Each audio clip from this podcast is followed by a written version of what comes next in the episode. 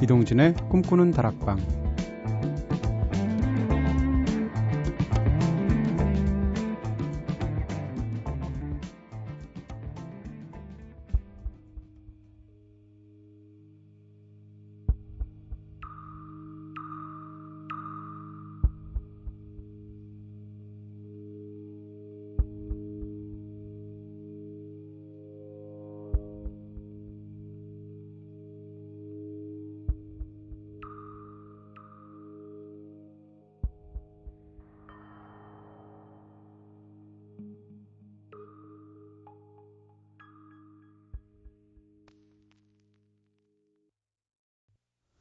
안녕하세요. 이동진입니다. 이동진의 꿈꾸는 다락방, 오늘 차분하게 시작했죠. 첫 곡으로 들으신 노래 아날리아 안의 킨타스 들으셨습니다. 아날리아 안은 스웨덴 가수인데요. 부모의 국적도 서로 다르고 스웨덴 가수인데도 불구하고 스페인어를 전공하고 또 유럽 각국을 떠돌면서 사는, 그리고 갖가지 밴드 활동들도 다 진짜 유럽 전역에서 하고 있는 코스모폴리탄이에요. 앞으로는 이렇게 일하는 경우가 점점 늘겠죠. 자, 오늘도 꼬리에 꼬리를 모는 꼬꼬수다로 한번 시작해보겠습니다. 어제는 야자의 추억에 대해서 이야기 나눠봤었는데, 그러면 오늘은 가장 기억에 남는 선생님의 이야기 한번 나눠볼까요? 오늘도 의견들 많이 보내주시고요. 자, 그럼 먼저 제작진의 이야기부터 한번 들어보도록 하겠습니다. 선우의 추억의 선생님. 중학교 1학년 3학년 때의 담임선생님입니다. 중학교 2년 동안 같은 선생님께서 담임을 맡으셨는데요. 30대 중반의 여자 체육 선생님이셨어요. 특징은 여학생은 무조건 싫어하시고 남학생에게 무조건적인 사랑을 주는 선생님이었죠. 설마. 덕분에 저를 비롯한 여학생들은 이유도 모르고 참 많이도 맞았던 기억이 나네요. 그래도 놀 때는 참 화끈하게 저희와 놀곤 해주셨는데. 이은경 선생님, 이제 남학생과 여학생 모두 동등하게 예뻐해 주세요 하셨습니다. 와, 이 공중파를 통해서 이거 디스를 하시네요. 근데 진짜일까? 네. 혹시 선우 씨만 혼난 거 아니에요? 선우 작가님만? 아니라고 또, 네. 확실하다면서, 네. 알겠습니다. 30대 중반의 여자 체육 선생님, 이거 자체가 굉장히 드문, 네. 그런 분인데. 알겠습니다. 어쨌건 뭐, 놀 때는 또, 선우 작가님을 비롯한 학생들과 화끈하게 놀았다고 하셨습니다. 화끈하게 놀았다는 것도 좀 이상하네요. 네. 자, 은지의 추억의 선생님. 초등학교 4학년 때 담임선생님 생각납니다. 항상 신토부리 신토부리 외치시던 분이었는데요. 도시락에 햄이나 치즈, 치킨 너겟 같은 반찬을 못 싸오게 하셨습니다. 네, 교육관도 너무나 뚜렷하셔서 교장 선생님께는 미움을 많이 받으셨지만 그래도 제게 글 쓰는 재미 알려주신 참 고마운 분이에요 하셨습니다. 이 담임 선생님 점점 생활이 어려우실 것 같은데요. 왜냐하면 장 봐오려면 미국산 고기도 못 드실 거고 중국산 야채도 못 드실 거고, 네, 김치만 맨날 드시나? 네, 힘드실 것 같은데, 그래도 지금 글을 쓰는 걸 직업으로 하고 있는 은지 작가한테 글을 쓰는 재미를 알려주신 분이라니까 진짜 고마우신 분인 거 맞죠? 어떻게 보면 저도 약간 비슷한 것 같은데요. 저는 중학교 1학년 때 담임 선생님 기억이 나는데요. 이 선생님, 네, 담임 선생님이었는데 기술 선생님이었습니다. 근데 이분이 글 쓰시는 분이었어요. 근데 들어가자마자 4월달인가 100일장을 했는데 그냥 글을 썼는데, 물론 글 쓰는 걸 제가 좋아하기도 했지만 그 글 쓴 게 어떻게 하다 보니까 100일장에서 장원을 하게 된 거예요. 선생님이 글 쓰시는 분이니까 저를 눈여겨보신 다음에 그다음부터 저한테 글짓기 숙제를 개인으로 항상 내주시고 글을 고쳐주시고 막 그러셨거든요. 진짜 그분 안 만났더라면 제가 지금 글 쓰는 직업을 가졌을까 그런 생각을 가끔 하게 되는데, 근데 이분이 또 체벌은 무섭게 하셔서 별명이 마검이었습니다. 왜 마검인가 하면 항상 몽둥이를 들고 다니셨는데 그걸로 때리는 부위도 독특해서 발바닥을 때리셨어요. 발바닥 맞으면 얼마나 아픈지 모르시죠? 네. 공포의 선생님이었는데 저한테만큼은 글쓰기를 진짜 애정을 갖고 해주셨던 분입니다. 장영재 선생님 감사합니다. 네, 이 마음을 담아서 루루의 노래 들을까요? To Serve With Love.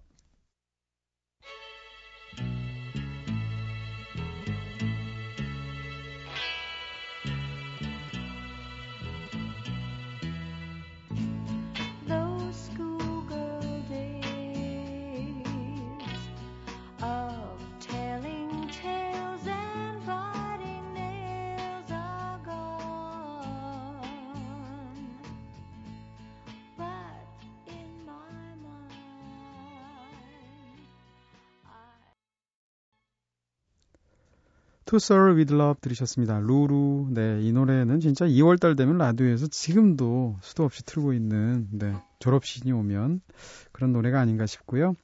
자, 여러분께서는 지금 이동진의 꿈꾸는 다락방 듣고 계십니다. 꿈다방 앞으로 보내주신 이야기들 함께 나눠볼게요.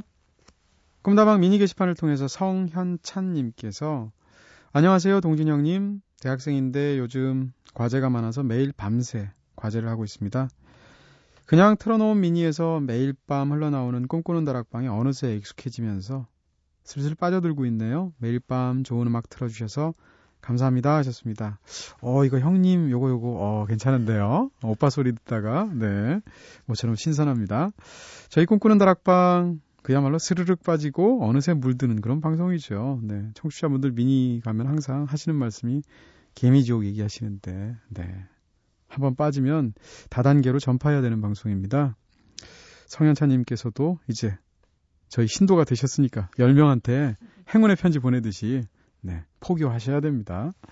자, 또 꿈다방 미니 게시판을 통해서 김경란님께서 반갑습니다. 맨날 듣다가 중간에 잠들었는데 오늘은 도대체 언제까지 버틸 수 있을지 하셨고요. 또 김소영님께서는 설문지 50부 돌리고 코딩 입력하는데 진짜 시간 오래 걸리네요. 내일 운전면허 시험도 있는데 자야 되는데 힘을 주세요 하셨습니다.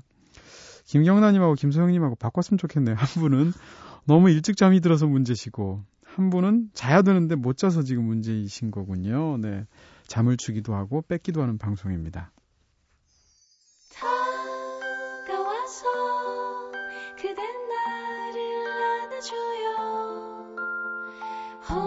혼자서 너무 작고 어둠이 맘에 가지 마요. 그댄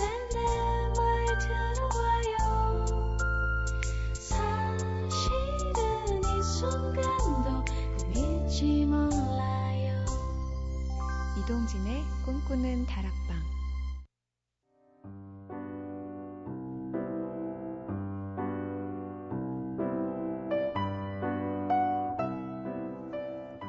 꿈다방은 이렇게 늘 여러분들의 사연들을 기다리고 있습니다.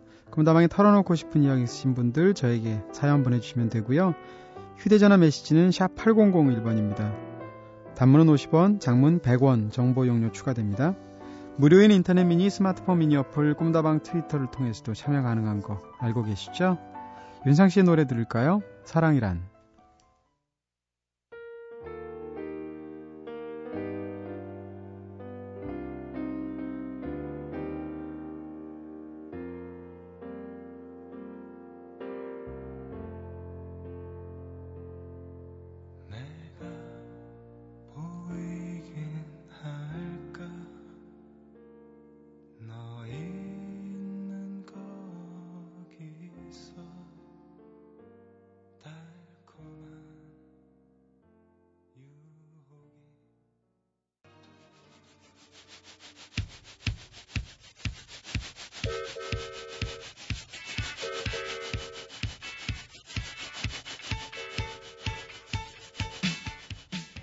분주한 삶의 한가운데서 꿈꾸는 특별한 여행. 오늘 밤 우리 함께 떠날까요? 세계로 가는 기차. 세계로 가는 기차 타고 가는 기분 좋지만 그대도. 네, 일주일에 한 번씩 모든 걱정, 근심 다 내려놓고 다락방에서 그냥 여행 떠나보는 날이죠. 반복되는 일상에 지친 여러분들의 몸과 마음에 신기루 같은 환상적인 여행 선물해드리는 시간입니다. 세계로 가는 기차. 자, 지난주부터는 겨울여행 특집을 하고 있죠. 2주간에 걸쳐서 일본의 북해도 여행하고 있는데요. 지난 시간에는 영화 러브레터로 유명해진 도시 오따루를 함께 여행해봤습니다. 오늘은 오따루에 이어서 북해도를 사실상 대표하는 도시죠. 삿포로로 함께 떠나볼까 합니다. 자, 모두 함께 즐길 준비 되셨죠?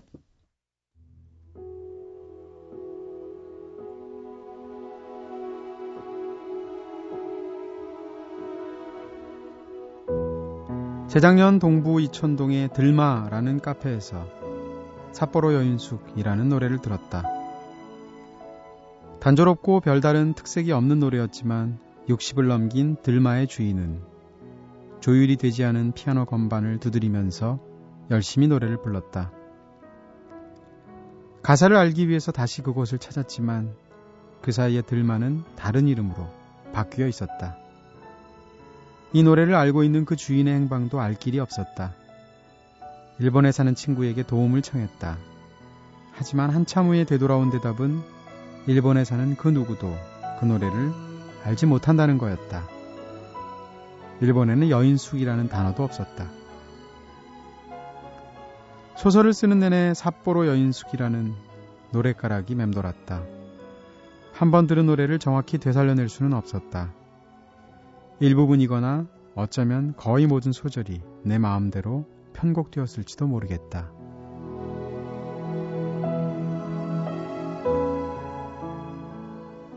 네, 지난 2000년에 나온 작품이죠. 하성란 작가의 소설 삿포로 여인숙 중에서 작가의 말에 등장하는 한 부분을 읽어드렸습니다. 삿포로 여인숙 이 소설은 급작스러운 사고로 이란성 쌍둥이 남동생을 잃게 된 누나의 얘기죠. 네, 진명. 이 진명이 귀의 이명을 따라서 삿포로로 찾아가는 여정을 그리고 있습니다. 하성란 작가 역시 작가의 말에서 밝힌 대로 동부 이천동의 한 카페에 들렀다가 거기서 듣게 된 삿포로 여인숙이라는 이상한 노래를 듣고 나서 한 번도 가보지 못했던 삿포로에 대한 이미지와 환상이 생겼다고 했죠. 이 소설은 저마다 상실을 견디고 살아가는 사람들이 모인 세상에서 어딘가 나와 같은 쌍둥이가 존재하지 않을까라고 상상하는 그런 열망에서 비롯된 이야기라고 하는데요. 우리도 소설에서처럼 선명하지는 않지만 자연스럽게 이끌리는 발걸음을 따라서 한번 설렘과 기대를 갖고 삿포로 여행 한번 시작해보도록 하겠습니다. 자, 삿포로는 지난주에 여행했던 오타루에서 굉장히 가까운 도시죠. 비행기를 타고 가면 바로 삿포로에서 내릴 수가 있고요. 여기서 열차를 타고 30-40분 정도 걸리는 거리에 오따루가 위치해 있습니다. 창가에 앉아서 탁 트인 해안 풍경 감상하다 보면 진짜 금방 도착하게 되는 가까운 거리인데요. 지난주에 제가 오따루에서 산 오르골 이야기 잠시 해드렸었죠. 생각이 나서 오늘 그 오르골 한번 가져와 봤습니다. 이 소리가 잘 날래나? 네, 싶기도 한데 오르골을 오따루에 말씀드린 그 오르골당에서 샀던 그 소리로 한번 기념품으로 제가 한번 들려드릴게요.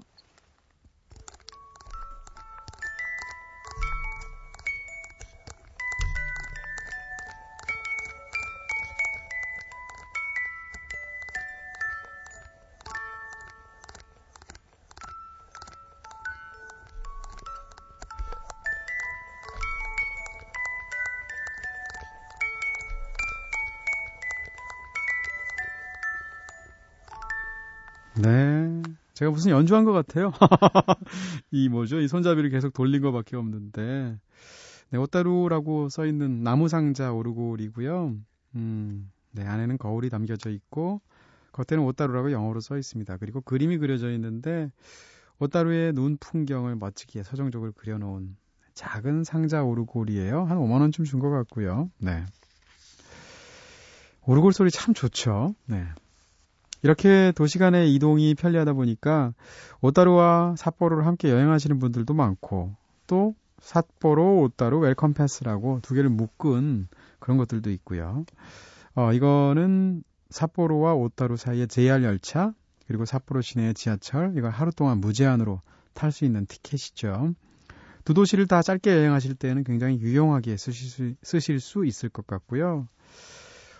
제가 사온 오르골을 통해서 비틀스의 레딧비 들으셨으니까 본격적으로 한번 듣고 싶지 않으신가요? 비틀스의 노래 듣겠습니다. 레딧비.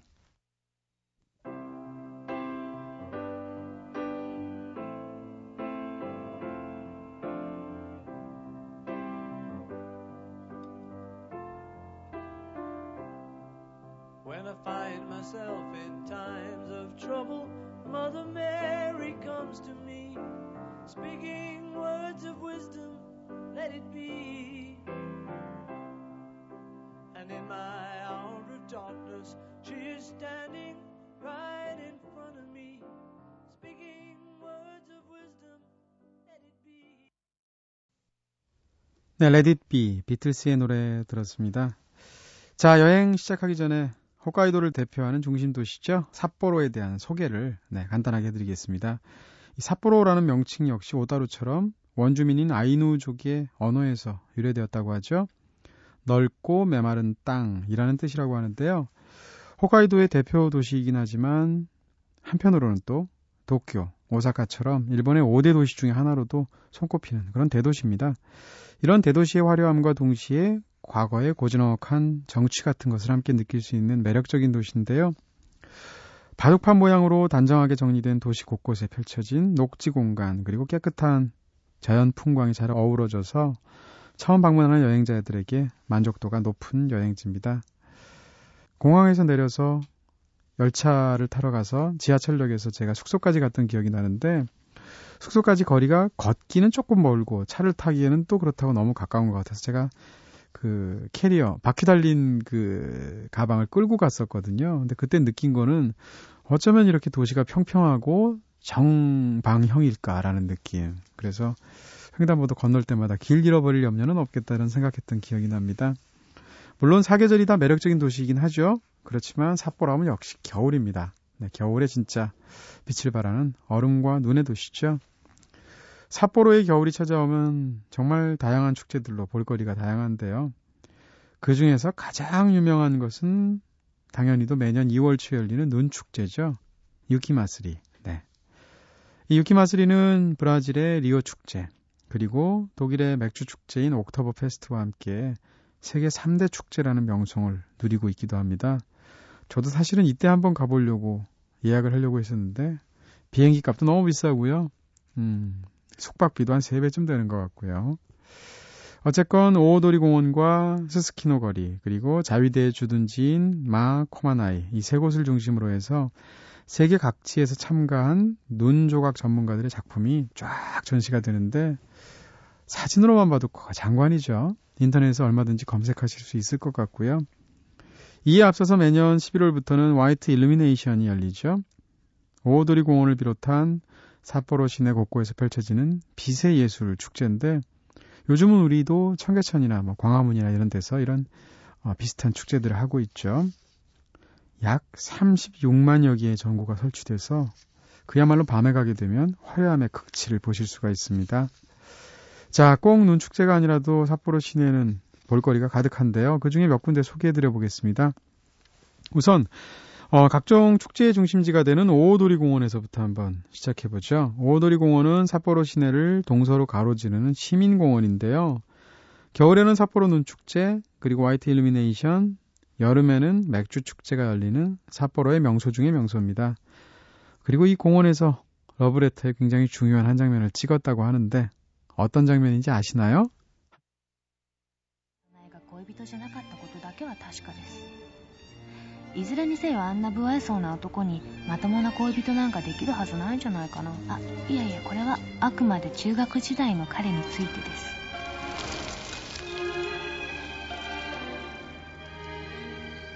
네, 지금 듣고 계신 이 장면 이것만으로는 상상이 잘 안 되시죠? 오타루에 사는 후지이츠키라는 소녀가 학창시절 자신과 이름이 같았던 후지이츠키라는 소년과의 추억을 떠올리는 장면이죠. 그의 소년 시절을 궁금해하는 약혼녀 히로코를 위한 것이었는데 회상하던 후지이츠키 역시 추억에 빠져들게 되죠. 이 회상 속에서 평소 무뚝뚝하던 소년 후지이츠키가 하굣길에 자전거와 함께 타고 가다가 갑자기 뒤에서 나타나서 종이봉투를 이 소녀에게 씌우고 도망가는 장면이죠. 괜히 속으론 좋으면서 겉으로는 이렇게 하는 소년의 마음이 간접적으로 드러난 귀여운 에피소드입니다. 오도리 공원, 네, 가보고 싶었죠. 못 갔습니다. 제가 한겨울에 갔었거든요. 그래서 눈이 너무 많이 와서 공원이 세상에 폐쇄가 되더라고요.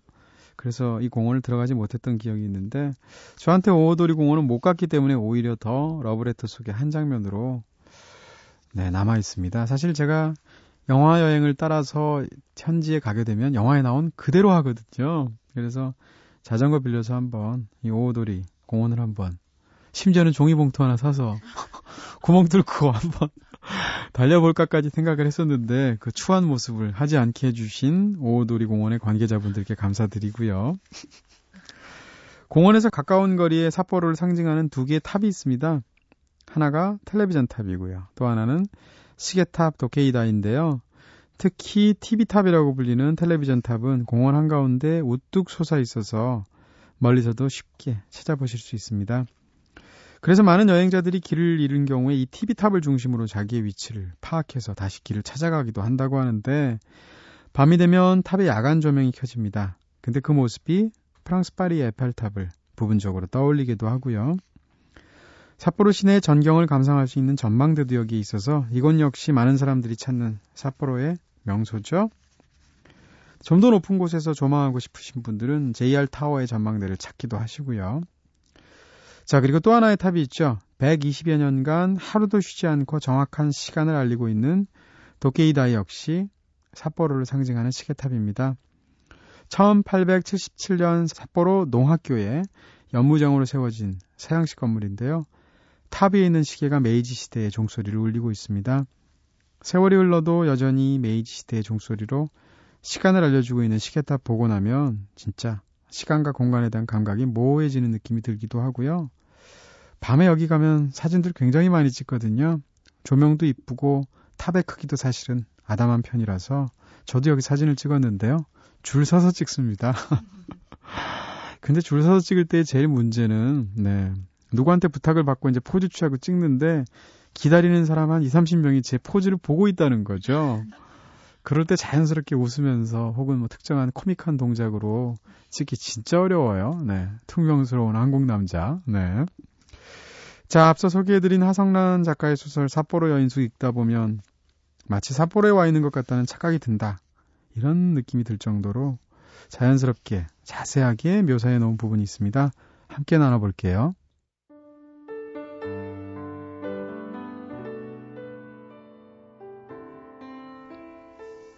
삿포로 여인숙은 삿포로시 중앙구 남5조 서구 정목에 있다. JR 삿포로역에는 여러 개의 출구가 있는데 남쪽 소고 백화점 쪽으로 나오면 된다. 광장 앞으로 낯선 여러 개의 길들이 펼쳐져 있지만 당황할 필요는 없다.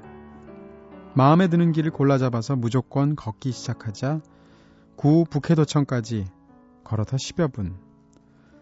거기서 다시 시계탑까지는 5분여가 소요된다.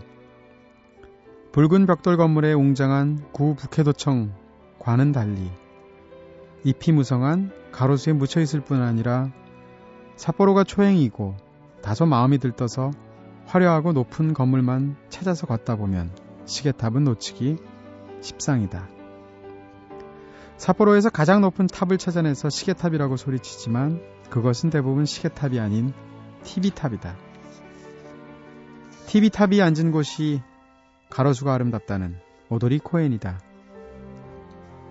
평일 오후에도 벤치는 앉을 자리 하나 없이 사람들로 꽉 차 있고 잔디밭 곳곳에 드러누워서 담소를 나누고 있는 젊은이들도 쉽게 볼 수 있다. 잠시 다리를 쉬거나 지도를 펼쳐놓고 찾는 곳을 확인해야 한다면 그곳 어딘가에 무거운 배낭을 내려놓고 잠시 쉬어도 좋다. 그곳을 중심으로 남과 북이 나뉜다. 저녁이 몰려오고 날은 벼란간 선선해진다. 주유소를 등지고 횡단보도에 서면 길 건너편 오른쪽으로 24시간 편의점이 눈에 띈다. 이제 거의 다 왔다. 24시간 편의점을 지나면 고급 덮밥집이 나오고 세탁소가 나온다. 세탁소를 끼고 골목길로 들어가면 2층 집들이 나란히 줄 서 있는 조용한 동네가 나타난다. 창에 작은 화분들이 놓여 있고 키 높은 나무들에는 까마귀들이 앉아 있다. 까마귀가 모자를 물고 갈 수 있으므로 방심하면 안 된다. 그리고 그곳에 삿포로 여인숙이 있다. 남쪽 가로줄의 5번째 줄과 세로줄의 9번째 줄이 만나는 곳. 남 5조, 서구 정목. 다 왔지만 그곳은 빈터일 뿐이다. 검은 소형 승용차 한 대가 비스듬히 주차되어 있다.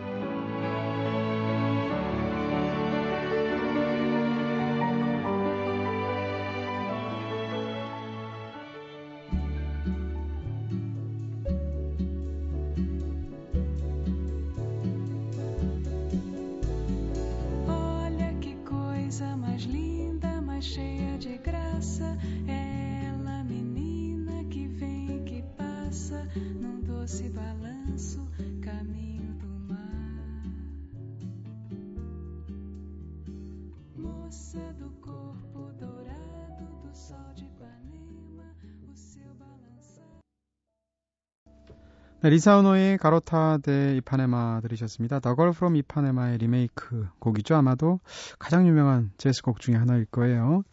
자, 이제 시내 한 바퀴 다 둘러봤으니까 삿포로의 명물인 라멘 한 그릇 드셔야죠. 그리고 또 맥주 한 그릇. 네, 맥주 한 그릇?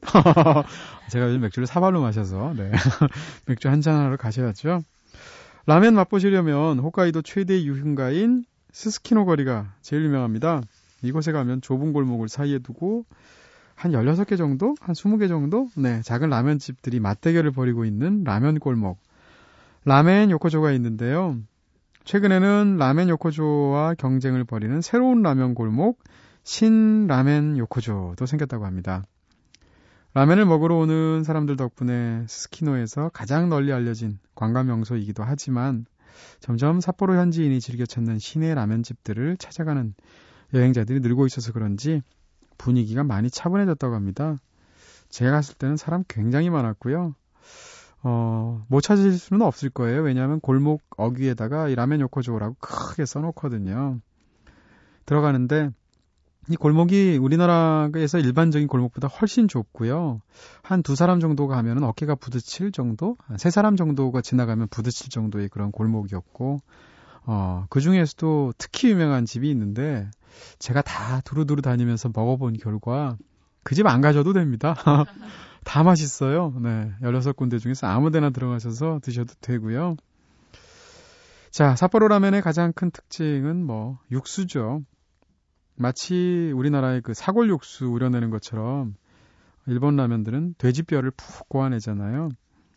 그리고 거기 닭고기 육수를 거기다가 이제 섞어서 진득한 스프에다가 삿포로 라면의 가장 큰 특징인 미소를 더하는 거죠. 일본 된장, 미소 스프.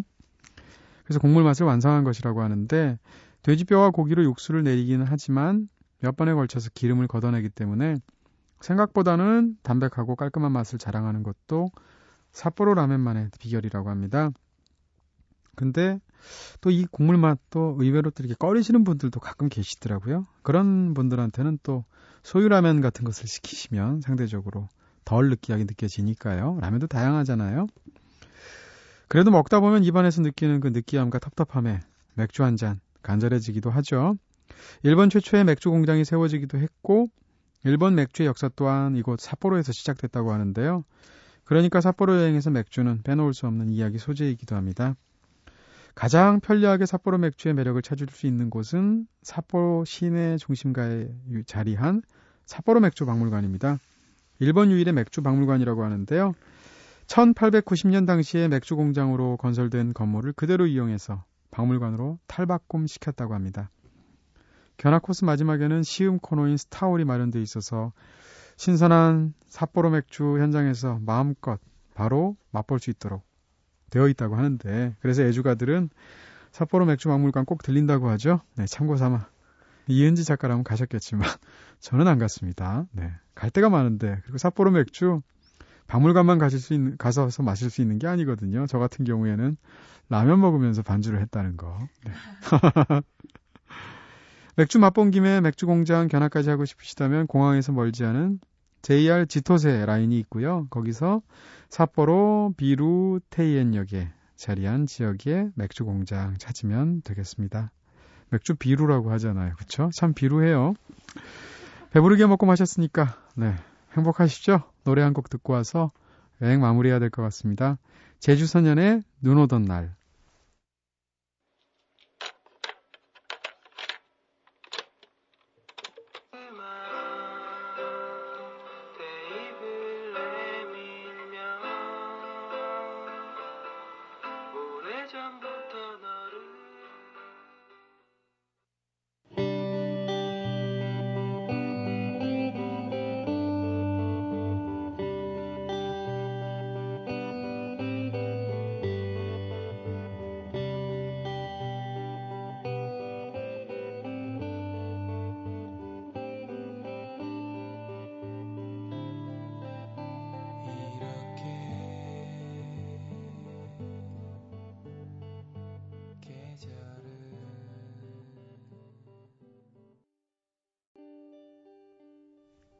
네, 눈 오던 날 제주소년의 노래로 들었습니다. 2주에 걸쳐서 함께 떠난 홋카이도 겨울여행 특집 어떠셨습니까? 무엇보다도 라면 드시고 싶으시죠? 오타루가 이국적이고 조용한 시골 마을의 분위기가 나는 그런 도시라면 삿포로는 좀 더 활기 넘치는 축제의 도시라고 볼 수 있겠는데요. 한 가지 권해드린다면 오타루에 가면 비교적 싼 일본 전통 요관이 있습니다. 원래 일본 요관들이 굉장히 비싸잖아요. 특급 호텔보다 비싼데 오타루에 상대적으로 그냥 일반 건물에 들어가 있는 여관들이 있는데 굉장히 좋더라고요.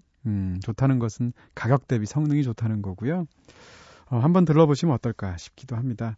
자, 꿈다방에서는 이렇게 두 곳을 여행했지만 시간 여유 좀 더 되시면 아예 홋카이도에 열차를 타고 북해도 한 바퀴 쭉 둘러보시는 것도 참 좋을 것 같다는 생각이 듭니다. 북해도 남단에 있는 도시 하코다데라고 있는데 이곳의 야경이 절경이거든요. 흔히 일본 3대 야경 중에 하나라고 하는데 전망대에서 올라가면 굉장하다고 합니다. 저는 사진으로만 봤는데요. 여기까지 좀 시간이 많이 걸리지만 여유가 되시면 내려가 보시는 것도 참 좋은 기차여행이 될 것 같습니다. 자, 이 방송 듣고 올 겨울에 홋카이도로 여행 떠나시는 분들 다녀오셔서 꿈다방의 소식, 여행 방송 듣고 갔다 왔는데 정말 어떠어떠 하던데요.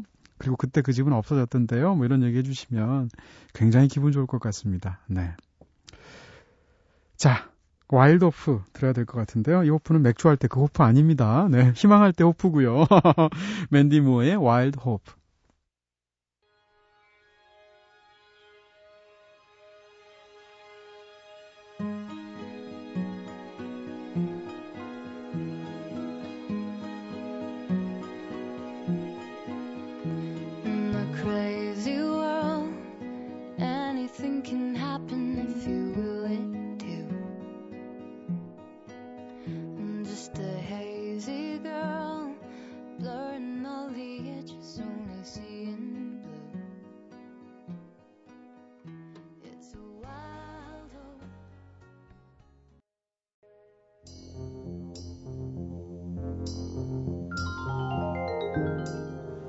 오늘 세계로 떠나는 기차에서는 눈과 입이 즐거운 홋카이도의 대표 도시 삿포로로 함께 떠나봤습니다. 다음 주에는 또 새로운 도시로 떠나볼 테니까 어딘지 한번 기대 많이 해주시고요. 삿포로 얘기하다 보니까 삿포로도 가고 싶은데 네, 여기 아니면 어디 뭐 안산이라도 갔다 와야 될 것 같아요. 자, 끝곡으로 자니 마티스의 노래 골랐습니다. Stairway to the Stars 들려드리면서 지금까지 연출의 김옥영, 구성의 이은지, 김선우, 저는 이동진이었습니다. 꿈다방 여기서 불 끌게요.